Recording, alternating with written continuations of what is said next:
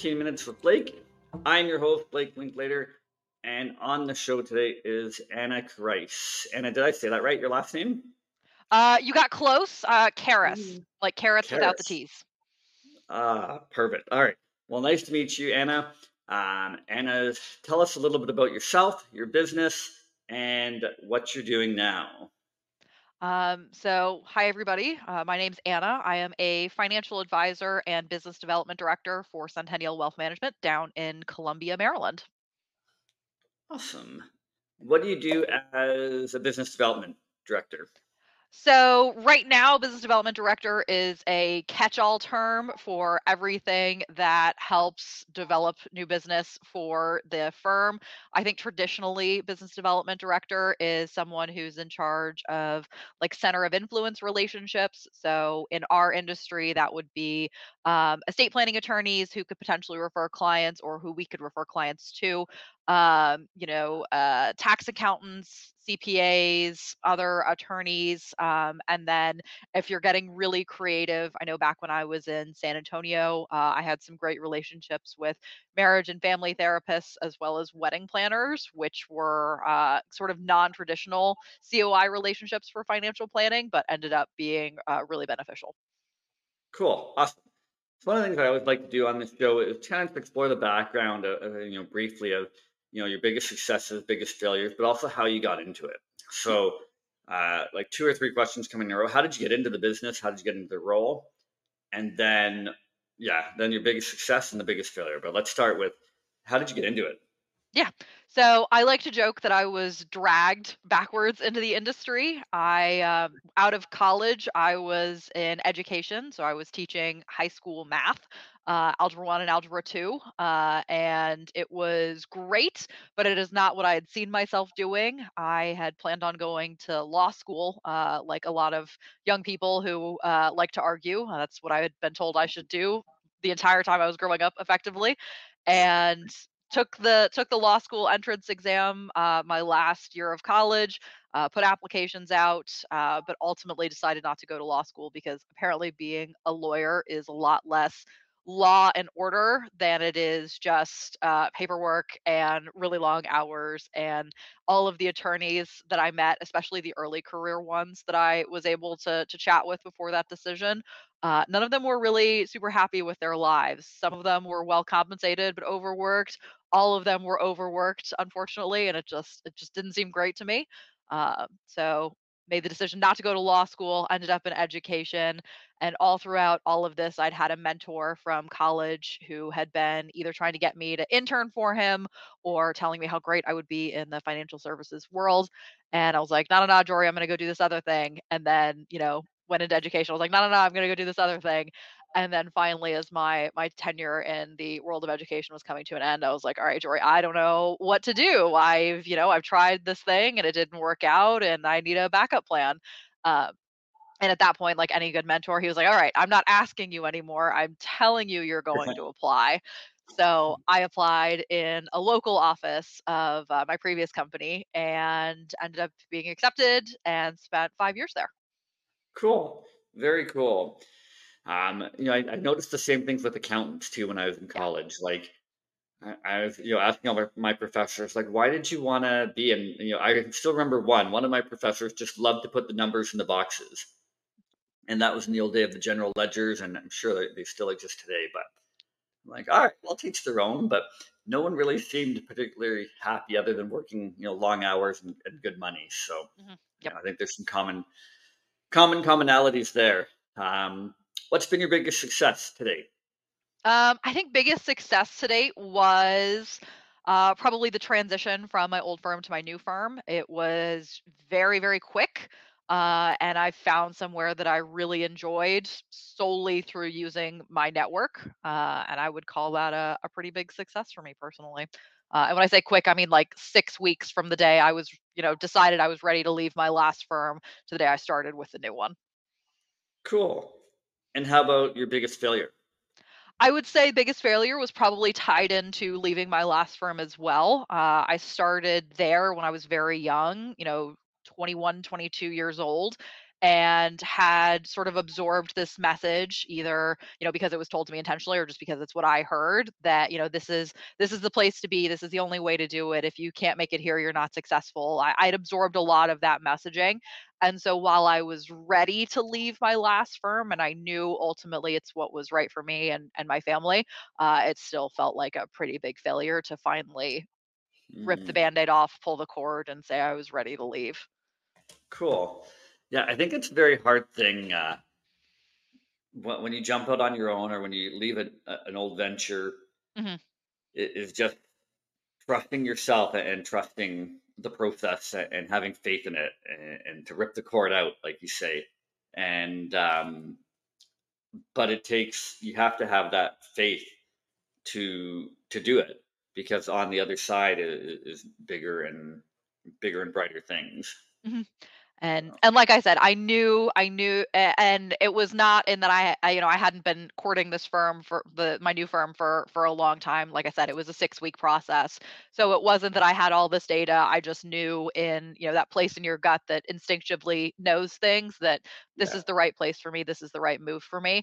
And honestly, Mhm. I think having some data and a longer history with them might have made things a little bit easier and just that I'm like, "No, I've I've I've known these people for for years. Uh, you know, in our industry, things you know, uh, an advisor transition can be a multi-year process. You know, the a new firm court, you know, that you connect at a conference, and you know, you're courted by the new firm for years, and you you've known them for a while. But no, it was it was genuinely six weeks. I had nothing to indicate that this was the right fit for me, other than that that just little instinctive feeling in my gut. And so far, it's worked out, but uh, you know, obviously, the the gut can can lie every once in a while or be misunderstood.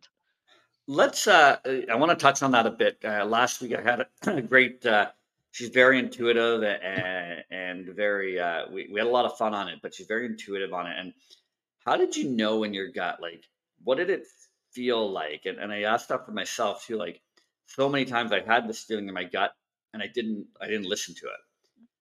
You know, but so I guess for you specifically, what did it feel like? How did you know that this was your gut? Like, what I guess going a little woo woo here, but what did you? I don't know. How'd you know? And like that little feeling, what did it look like to you? What did it look and feel like? So for me, uh, and I, I've made a lot of big life decisions based on that feeling in my gut. So it wasn't like th- this wasn't the first rodeo for me. I've had some practice listening to this little thing in my gut and and knowing at least or at least being able to mildly interpret what it's trying to tell me. Yes. Uh, so I think stepping back a little bit, the way the inside of my head uh, and my body normally feels. As most people can potentially gather just from watching me for a couple minutes on video, I'm very high energy.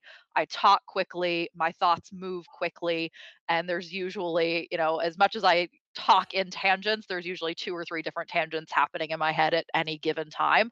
Uh, I Mhm. like to I like to describe it as, you know, a, a browser with lots of tabs open at any given moment, and every once in a while, one of those tabs is playing music, and you're not 100% sure where it's coming from, but there's just uh, there's just chaos in there and i've i've learned to work with it and i've learned to you know to you know harness it to my advantage but that's just sort of what my my normal state is and i've learned from making some big decisions using my gut that the opposite is what's true when i need to tune in so it feels very quiet and still and calm to me whenever i'm in one of those uh, instinctive gut moments um, and I I made my my university decision that way. Uh, I was I knew I was going to go to this university with within 20 minutes of being on campus, and it's you know it was halfway across the country from where my family were, and I'd never spent any time there, and my closest family was four hours away, but I knew it was right for me within 20 minutes because of that feeling and uh, did the same when I when I met my husband. And it wasn't quite 20 minutes within meeting him, but it was definitely within the first month. I I knew because it felt quiet and calm and still versus you know my normal you know Yeah. ADHD spiral. Fair enough. Cool. Very. Uh. Yeah, and that's pretty cool. Very interesting. Uh, from your success to date, what do you think has been one key to your success? I would say one of them is my ability to teach people things. Um, the going back to my time in education and potentially even further back to when I was in my teenage years and I was either uh, teaching swim lessons or coaching swim team or uh, you know being a, a camp counselor at uh, like a sports camp. I have always been a teacher in some way, shape, or form and was able to harness and train up those skills when I was in the classroom. And I found that being an advisor, you know, the ability to take a concept that feels really big and scary, uh, like Algebra 1 or like money and Mm. personal finance, and distill it into something that feels easy to understand and more importantly, easy to take action on is a massively undervalued skill. And then being able to take that skill and pair it with just sort of my high energy nature um, has made uh, has been a pretty big key for my success, honestly. Cool. Honest. Uh, honestly, that's pretty cool. Uh, so I always say in this business, or in any business really, you know, like the general public doesn't know the difference between whatever Merrill Lynch, you know, RBC, TD, whatever, Edward Jones. They don't know the difference. To them, we're all the same. Um, and I got that from one of my one of my early mentor, virtual mentors, Don Connelly, and who's a good. Uh, if you haven't read any of his stuff, just Google him, and uh, he's awesome on like creating analogies and storytelling for advisors, and uh, and about being different. And so, what makes you different from other advisors? You know, because different is better than better. So, what makes you different? Uh, well, so the one thing I've got is that I don't necessarily look like the average advisor. You know, the average when people think financial advisor, they think, and and no offense, but they think you know pale, male, and stale. So uh, a Yeah, white man in his mid fifties is generally what people think when they think financial advisors. And while the camera does a good job of showing it, I am plenty pale.